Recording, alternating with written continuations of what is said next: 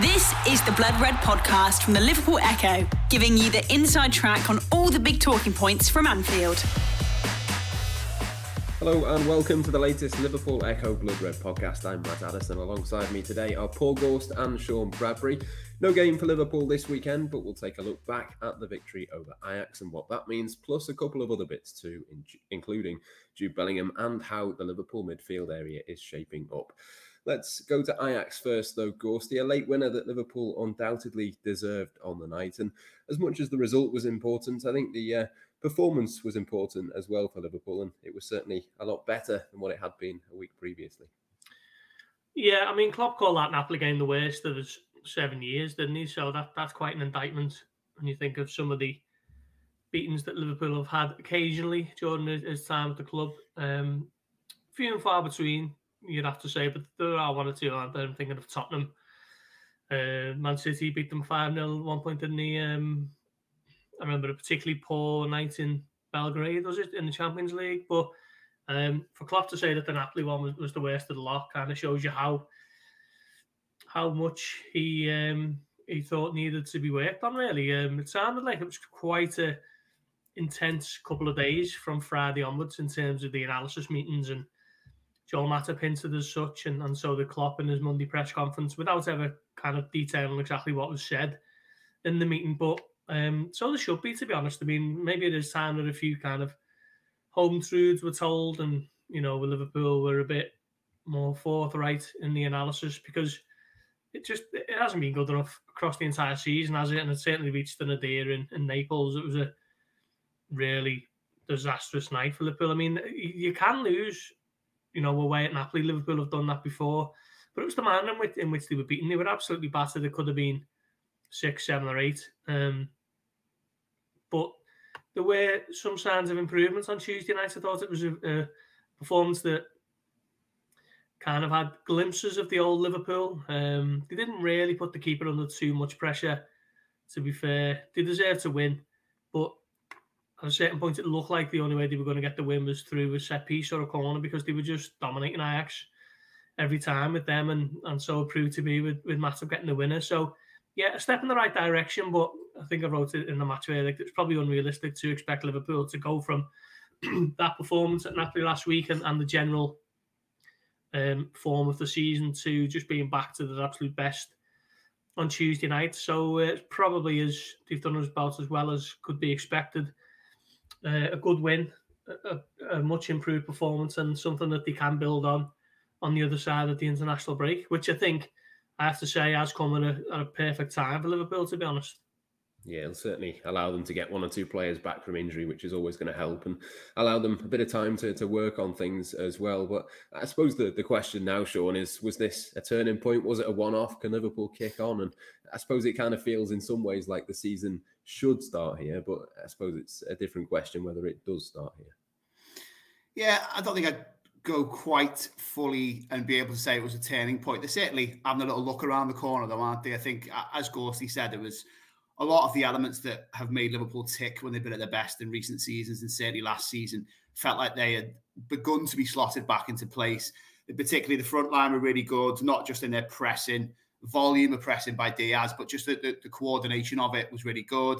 Obviously, great to see them all link up for the goal in a, in a nice little one-two-three way with uh, Salah slotting that quite early on. But just just lots of different elements. I mean, obviously, we, we could talk about Thiago. We could do a whole podcast on him. I think he was quite transformative in, in terms of his influence on and off the ball. He, he was fantastic. But it, it, goes beyond that for me as well. I think Tsimikas was really good, possibly his best game in a creative sense that I can remember for Liverpool. Obviously, getting his assist, but he was just very dangerous and accurate with his delivery all night. And I think Matip, just the way not only he defends, and, and as Gorsty alluded to, the threat he carries from set pieces alongside with Van Dijk in, in an attacking sense. But that thing that we saw a hell of a lot last season where he'd step out effectively, you know, come out from the back and defense and change the picture a little bit and and create extra angles for attack was was really good. But yeah, to be honest, that by about 85, I'd, I'd almost made peace in the ground with it with it being a draw. I'm thinking, well, you know what, Liverpool have deserved to win here, and there's not even many games this season where you can come out of it saying that. Obviously,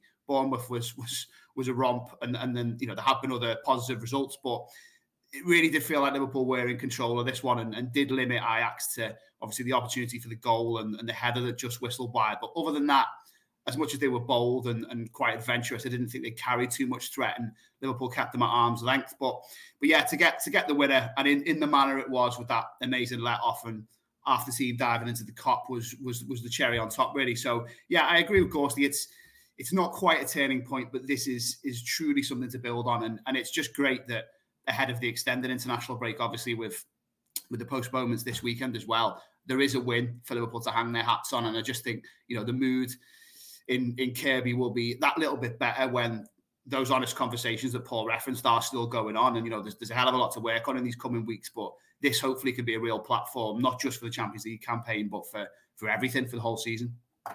Yeah, there's there's three players in there that, that Sean mentions. I think Matip is, is certainly one that made a huge difference. Diogo Jota at the opposite end of the pitch, another one. But let's have that Thiago conversation. Sean said there, Gorsty, that we could have an entire podcast just dedicated to him. And I think that's fair. You know, he's helped Liverpool become more dominant and controlling in this game. But I think he made Fabinho look a lot better as well. I think the compactness of the midfield completely changed. He is just one of those players that does transform things for Liverpool. He made such a, a huge difference on Tuesday. Yeah, he's, he's an unbelievable footballer, isn't he? Um, but what what's kind of impressed me about him is we know how good he is on the ball and kind of dictating the tempo and picking the passes and keeping Liverpool ticking over.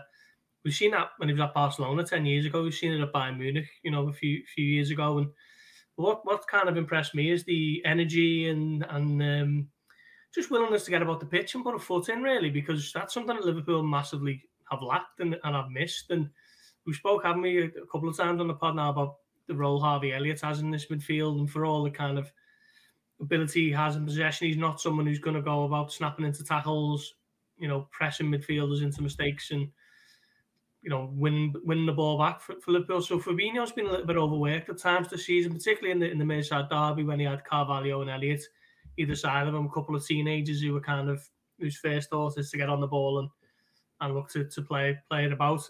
Um, so just to have Thiago back in the team from a from an in possession stance is, is always going to be a massive benefit. But out of possession, I think he's been superb as well. So um, yeah, I mean, we could talk about him all day, but you can also just say that we know what he's going to bring. He's a world class midfielder, and he has been for pretty much all of his career. So um, yeah, it's always just a big caveat with him, isn't it? As long as he stays fit. There was one in the, the first half, was it, when he um, I think it was Salah who played it across through midfield, and the Ajax were pressing him, and he just ran onto it and stepped over it, and there was massive gasps around Anfield as Kostas Tsimikas got away down the left. Um, just a superb football to watch. Um, not in the Spain squad, which was no surprise because I think the last Spain appearance was in the Euros, um, well over a year ago now. So that's uh, that'll be a good point from Liverpool's perspective. Get a good solid week of training in him from, you know, the end of next week, and uh, hopefully we're ready to see him have a prolonged stint in the team. And, and as you say earlier on, Matt, just get one or two bodies back as well. So, um, yeah, he's just a, an unbelievable player, isn't he? And um, hopefully he stays fit and we can all watch him and bear about him and praise him all season.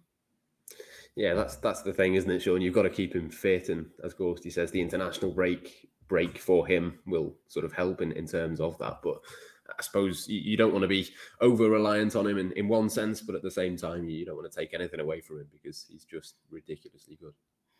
Uh, yeah, I mean, our spec is in the lower Kenny Dalglish, as it, it is now now known, and it's just great. I mean, obviously, anyway, you sit at Anfield to watch this Liverpool team, you're, you're in a privileged position, but we basically get a half where Thiago's in that little pocket on the left, right in front of you, doing his thing, and then you know when things flip around, you've got Trent, you've got Salah, you've got Elliott, and they're all right in front of you. But I was just mesmerised by him on Tuesday, to be honest, and, and I think Gorsty's put his finger on all, all the facets of, of what he brings and, and how it's almost you have to broaden out with with every game that you do see him play, like how much he, he offers this Liverpool team.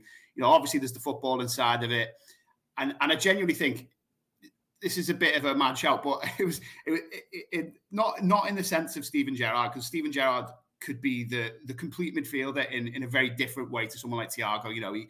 If, if you're looking at a, a complete midfield performance in the Gerrard mold, he's he's at the heart of everything, isn't he? He's he's bristling with end product and just rhythm and, and energy, and, he's a force of nature popping up all over the pitch. Obviously, you don't quite get that with Thiago, but I think I think that when he plays like that, it is it is quite a complete midfield performance. I can't see what more in a footballing sense you could you could ask from him. You know, he's a he's a master of a very specific craft that involves switching the play effortlessly. effortlessly. I think he, he, pinged pretty much every single long pass he attempted the other night came off.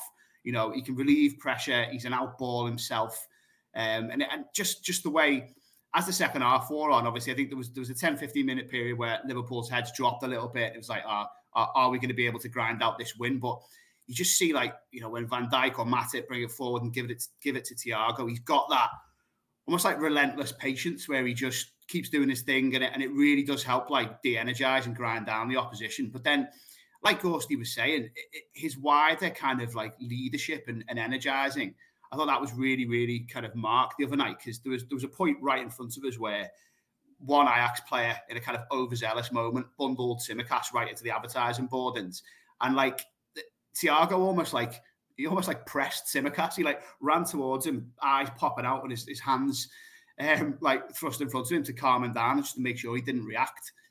And you know that that's real leadership. And later on, as the game was like reaching its final stages, there was a bit where he was obviously trying to G Diaz up a little bit because Diaz had put such a shift in. He was like, I think Diaz like, you know, won a tackle or won a throw in or something. He was like chest bumping with him. And obviously he, he's got that thing of knowing knowing what the button is to press for each different player to get that extra five or ten percent out of them, which is real leadership. And you know, there's already a lot of players in the Liverpool leadership group. There's there's captains all over the pitch, really, isn't it? Or well, a, a, few of them currently on the treatment table, but you, you know, you, you, know the point I'm trying to make. But but here's a guy who who just uses all his experience, you know, in his head as well as his feet, and yeah, just just really can't praise him enough. He he was excellent the other night, and hopefully in the weeks and months to come this season.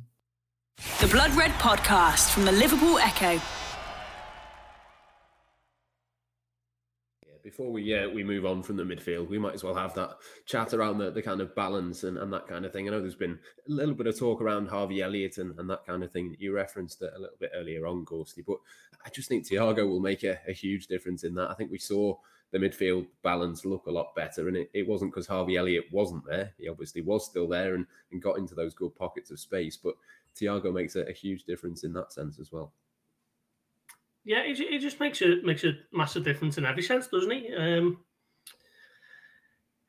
I mean, he's, he's approaching his, his two year anniversary now, isn't he, Thiago? I think it's on Sunday since he signed for Bayern Munich. It's just a shame that the Bill couldn't have got him, you know, maybe three years younger than he is because um, he's just a, an incredible talent, isn't he? I think there's an argument to be made for him being the most high profile signing that Liverpool have, have likely ever made because um, tend tended to be the, the players who become superstars at Liverpool have kind of made the name at Liverpool. Um, he came having only ever played for Barcelona and Bayern Munich, a two-time Champions League winner who pretty much won won the lot across his career. So when he signed two years ago, it was a massive massive deal for Liverpool, and it hasn't quite gone according to plan as the first season. There was plenty of caveats for, for why that was. Last season was a bit more like it in terms of the season that Liverpool had, and, and he was unbelievable from probably February onwards. Um, it's just always the, the issue, isn't it? You know, can he stay fit? Um, 50 minutes into the new season, he pulls up with a hamstring injury, and then he's, he misses a month. But when he's when he's fit and he's he's on this kind of form, you can see what all the fuss is about. So um, let's just hope there is now a, a real prolonged run of form, and I'm sure Liverpool will improve immeasurably if, if he is in that midfield every week. You mentioned before as well, Sean, in terms of the, the Elliott thing and the balance and, and that sort of stuff. I mean, what, what's your sort of take on on that? Is is that the answer for, for Liverpool if if the midfield maybe doesn't quite look perfectly balanced with Elliott in there? Maybe maybe is Thiago the balancer, the, the one that kind of sorts that out, do you think?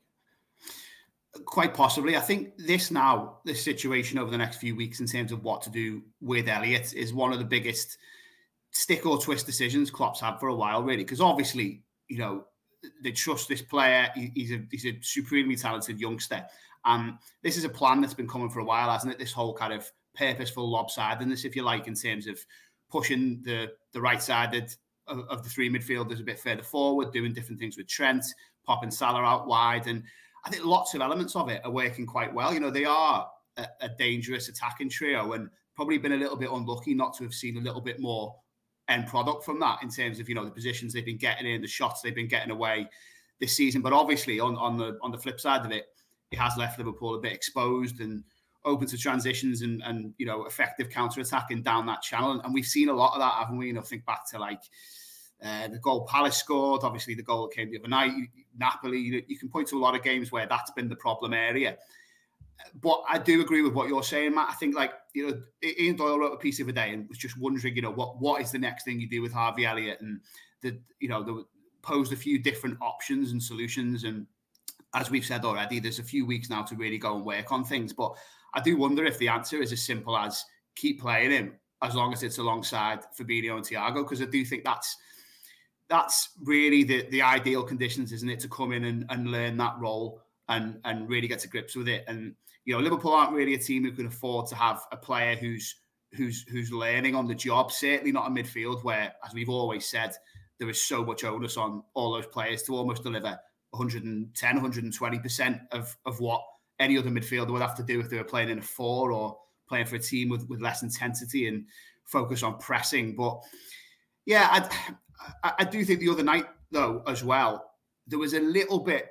more measured of a measured approach in terms of what Elliott was doing. I mean, he was he was doing a hell of a lot of running. I don't think any player covered more distance than him in the in the first half. But I got the impression, and, and I might be wrong. I'd like to you know see a bit more analysis on this in a, in a deeper sense. But I don't think he was quite committing to all out attack and advanced positions as much as he had been in, in some recent games. It felt like you know the perhaps the reinvention that Klopp's talked about and the decisions that need to be made about midfield structure. It almost perhaps been factored into that a little bit. And you know, there were, there were a few times when Liverpool were resetting from, you know, when Ajax got the ball or, or the, the, keeper had it, where it really did look like it was it was you know quite a clear and distinct four three three, and Elliott was perhaps on a leash a little bit and you know doing a little bit more of what you'd have expected Jordan Henderson to be doing, you know, at, at, at his pomp in that role. Um, and I, I, think personally that's the key. That's what I'd like to see a little bit more of a, a slight compromise in how much you commit in Elliott to go forward. But I would like to see them persist with him in that position alongside Fabinho and Thiago. I'd say right now, as it stands, that's you know it, first choice from first choice midfield three is is a bit of a vague concept for Liverpool, isn't it? Given how much they'll have to rotate and how many midfielders there are, but you know if everyone's ready for the next home game that's what I'd like to see. You know, I, I, I think Elliott can play through this and has shown enough so far this season with more encouraging glimpses the other night that that, that should be the, the kind of short term plan because because clearly it is the long term plan, isn't it? And that's what Liverpool have been working towards for you know at, at least the season now, and, and they would be further down this road were it not for the unfortunate injury he had. Um, so yeah, it'd be very interesting to see how that unfolds. Yeah, I think the the sort of Henderson comparison is is a really good one. Actually, I think it kind of helped probably helped Trent in terms of, of the positioning of, of where he needed to be. It probably helped Mohamed Salah as well because he didn't have him in that same sort of area of, of sort of being in the same spaces and, and that kind of thing. It, it, seemed to to work quite nicely. And I suppose that kind of ties in as well with Diogo Jota Gorsty through the middle. I think almost as much as, as Thiago, really. I think he made a, a huge difference for Liverpool in terms of, of how that looked. We know all of the good things that he can do, but he kind of linked everything together. He was pressing, he created the first goal. It was just a reminder, really. I think after a little bit of time where he hasn't scored a goal, but you know, as, as maybe not looked quite so good, possibly this was a reminder to a few people of just what Diogo Jota can bring to the table.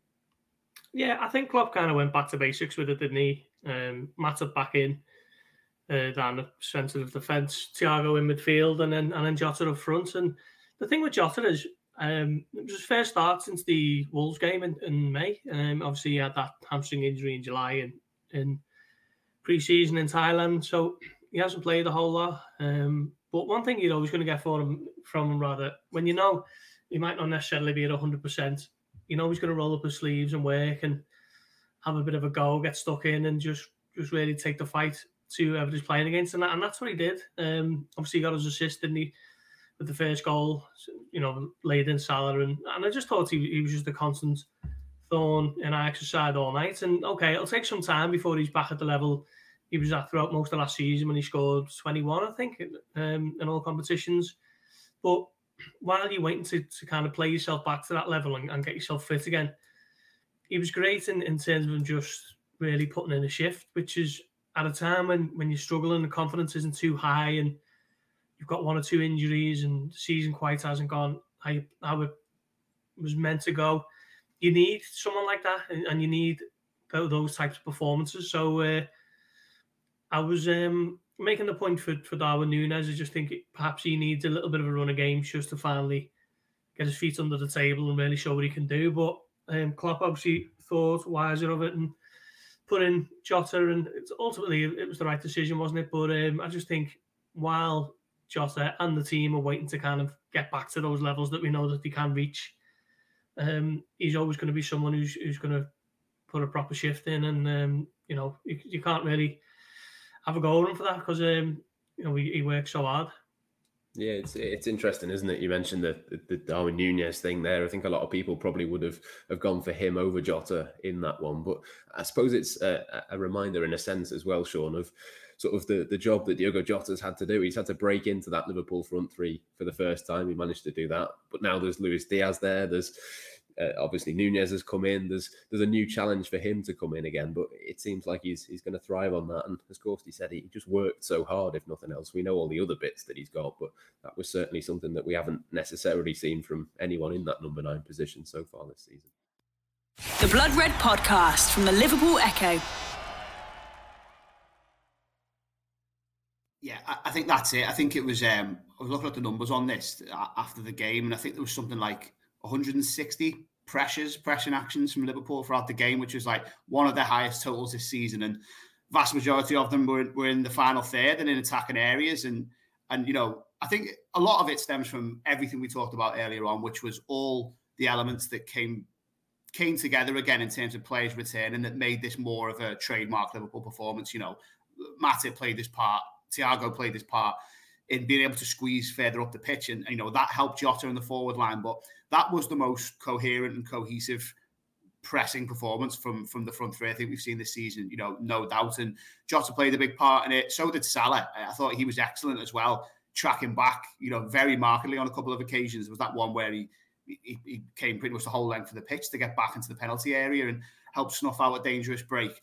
But you know, Diaz as well. I think he he led the way. There was we had a piece from Andrew Beasley uh, over the last couple of days, and I think Diaz pressed 33 times and loads of them on their keeper and obviously all popping in from that left hand side and he was absolutely relentless. And I think when you when you put Jota in the mix I think like it, it was just you know it, it really does bring a, a, different angle to Liverpool's attack. And he's such a clever player as well isn't he? You know he, he, so often makes the right decision on the ball and the fact he can pop both ways and you know is is really good with, with both feet um, yeah, I think you're right. Not that he's necessarily been like a forgotten man or a forgotten option, but you know the debate so far is centered around well, is it going to be Firmino? Is it going to be Nunez? And obviously that's because partly Jota's been returning from injury, but I think Klopp will be hard pressed to change that front three.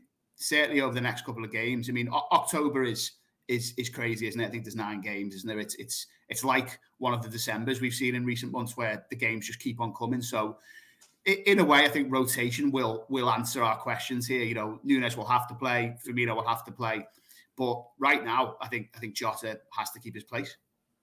Yeah, I'd like to see a bit of Nunez and, and Jota on the pitch at the same time as well. I think we've only seen that in Napoli so far, haven't we? So it'd be interesting to see kind of what happens there as well. But just before we finish, we'll move on to a, a couple of other bits uh, around the, the, midfield. I know there was some stories in, in Brazil, Gorsty, around Arthur and possibly Liverpool making an, an early decision on him, but I think it's it's safe to say that's probably not the case. I mean, there's going to be you know a few opportunities, I would imagine, for him over the next few weeks. But again, similar to, to Darwin Nunez, anyone who's making a verdict on someone at this point in the season going far far too early. Yeah, I couldn't believe that when I read it yesterday. Um, this idea that Liverpool have, have given up hope two weeks in, just a little over two weeks in since Arthur signed. Um, even for you know a, a sport and, and, media that makes snap judgments probably far too quickly, I thought that was particularly extreme. Um, speaking to to someone about it today, and basically the, the, the message is that um, it's complete nonsense. Um, in all honesty, you know they they're going to use the international break to get to give him a proper um, proper go, get get him in the gym, get him in you know, individually tailored training programs and, and with the team as well when, when they return. Um, so it's you know, as you were, no real shock. He hasn't played. Know, we played the come on against Napoli, didn't for 15, 20 minutes or whatever it was. But other than that, I think his most recent appearance was May. Um, didn't really have a pre-season to speak of, so Liverpool looked at it that he, he's come in kind of behind schedule, and, and it's basically up to them to get him up and running and up to speed as quickly as possible. And of course, there are kind of debates to be had about that and about the decision to, to do that in terms of the club's strategy and transfer policy. But for the player himself, there's not too much he can do in terms of if, if he's behind schedule and you know what what can he do other than showing up to training, putting in a shift and showing Klopp that he um, he's no busted flush. He's only 26, so it's not like Liverpool have signed someone who's, who's in his mid 30s and uh, is on his way to the knackers yard. So uh, hopefully um, he can just have a really good couple of weeks in training. And on the other side of that, when Liverpool are playing, what is it, one every three days, he will get an opportunity here and there, and we can finally see what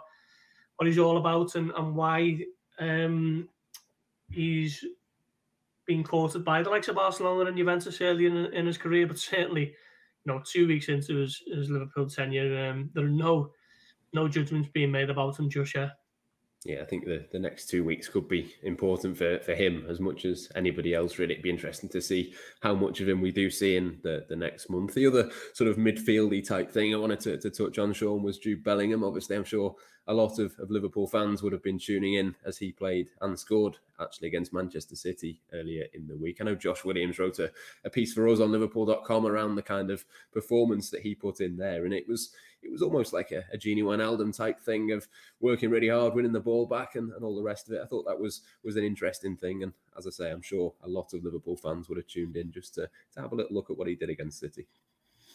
Yeah, absolutely. I mean, I've already seen bits and pieces of him this season, but from reading about him and looking at the numbers and watching highlights of games, no doubt that he's been Dortmund's outstanding performer so far this term. And I think every time I see him, he seems to pop up in a different position and, and not just like, you know, through the game, but like where he starts, it might be on the left or the right of a midfield three. It might be as part of a double pivot if Dortmund are going 4 2 3 1. You know, that versatility, I think, is something that clearly appeals to would appeal to Klopp and decision makers at Anfield, and clearly will be catching the eye of, of every top club across Europe. But yeah, I was quite struck by what Guardiola was saying after the game because you know, I'm sure City would be another club would be having a little look at him. But he said something like, you know, he was he was following De Bruyne and Gundogan around in pockets and, and winning the duels and nicking the balls off them, and then quickly getting forward and getting into the type of positions he was in to, to score the goal. So, you know, he's he's a he's a very well balanced player and he can play across the midfield. And I think that that just absolutely screams Liverpool, doesn't it? And not just screams suitability for Liverpool, but but screams what Liverpool need. You know, could have done with this summer, but will certainly need next summer. Um, and and the thing that strikes me about him that I suppose is kind of developing all the time is is his physicality and, and his robustness. Like he's six foot one, which I didn't realise, so he's not that far off Fabinho in terms of height. And you know, I think in the Premier League at least, and in Liverpool's midfield, if you're part of a three, that that would really come in handy. You know, that kind of extra element of, of competitiveness. And yeah, you know, he's he's he's he's just ready. I think he's ready for the next level. He's, he's already playing at pretty much the highest level you can play at. And last season, I think he played more minutes in the Bundesliga than, than any other player for Dortmund. So, you know, although he's a teenager, he's he's one with vast experience. You know, not no kind of like direct comparison being made, but you know, were he to come to Liverpool or or any team next season, it's he'd be coming in at a level above where the likes of you know Elliott and Carvalho are right now, aren't they? That's just that's just a fact. But I suppose that the worry with him is that as his profile continues to rise and he's got lots, or he will have lots of opportunities this season to to impress Wody in multiple competitions and of course in the World Cup. I just think all eyes will be on him, won't they? And various European journalists on Sky and elsewhere have been speaking about him over the last few days since that outstanding performance against City and they've all mentioned Liverpool, to be fair, which is exciting and encouraging, but they've all mentioned City, United, Chelsea, Madrid, and you know all these teams who may well be in the conversation for him next year. So my guess would be, you know, well, Liverpool are at the top table, aren't they? So there's no reason why they shouldn't be pushing for a signing like him, and clearly he would fill a significant squad gap that will be more pronounced next season. You know, when perhaps a couple more midfielders will have left, but I think if he's to come to Liverpool, he will have to want to come to Liverpool almost above all those other teams, you know, because the last thing Liverpool want and the last thing they can get afford to get involved in really would be any kind of bidding war with those other European giants. So, you know, I think if Bellingham's got his heart set on Liverpool, I'd I'd like to think that could be a transfer that that you know has some semblance of reality, but long way to go and a, and a, and a huge season in the offing for him to to try and decide where he does end up yeah, certainly a few more performances like that, and I'm sure the, the queue of, of suitors Gorsty would continue to to increase. But I suppose the, the key point, really, as Sean says, is if Liverpool are interested, there's no reason not to pick Liverpool. They are at that level now where it, it would be a realistic conversation to be having. Yeah, I mean, in terms of of wages, you'd argue that Liverpool probably can't offer quite what Manchester City are able to. But you know, if, if it's if it's just down to like a kind of sporting um, proposal, if you like, Liverpool have got a, as good a chance as as any of, of landing Bellingham. You know, if you, if they they are to be in the mix in what just a little under a year's time, say next summer, probably probably early spring. You'd imagine the kind of overtures are starting to be made, aren't they? So, um, you'd imagine they, they will be pulling up a chair for those discussions, and then it's just about whether they can convince the player to come. Um, obviously, be able to have his pick if, if Dortmund are com- committed to to selling him. But I mean, at Liverpool, he'll be playing every week, won't he? Pretty much. Um, he could be playing every week for the best part of ten years, to be fair. So, yeah, I mean, um, he will he will have plenty of options, I'm sure. But there's no reason to think why Liverpool um, aren't able to to land them um, just because of of everything that's gone on the last few years and, and the kind of standing of where they are now in world football, as Sean says. So um, yeah, it's um, certainly one to keep an eye on. Maybe um, in the new year when attention starts to turn towards the January window and then beyond. Um, but for now, he's obviously a Dortmund player and is playing very well for them. Absolutely. Certainly one to watch out for over the next few months. But I think that'll do us for today's podcast. No game, of course, over the weekend. Plenty of content, though, in the usual places for you to have a look at during the next couple of days. The Blood Red podcast, of course, will be back on Monday. But for now, that's all we've got time for. Goodbye for now. You've been listening to the Blood Red podcast from the Liverpool Echo.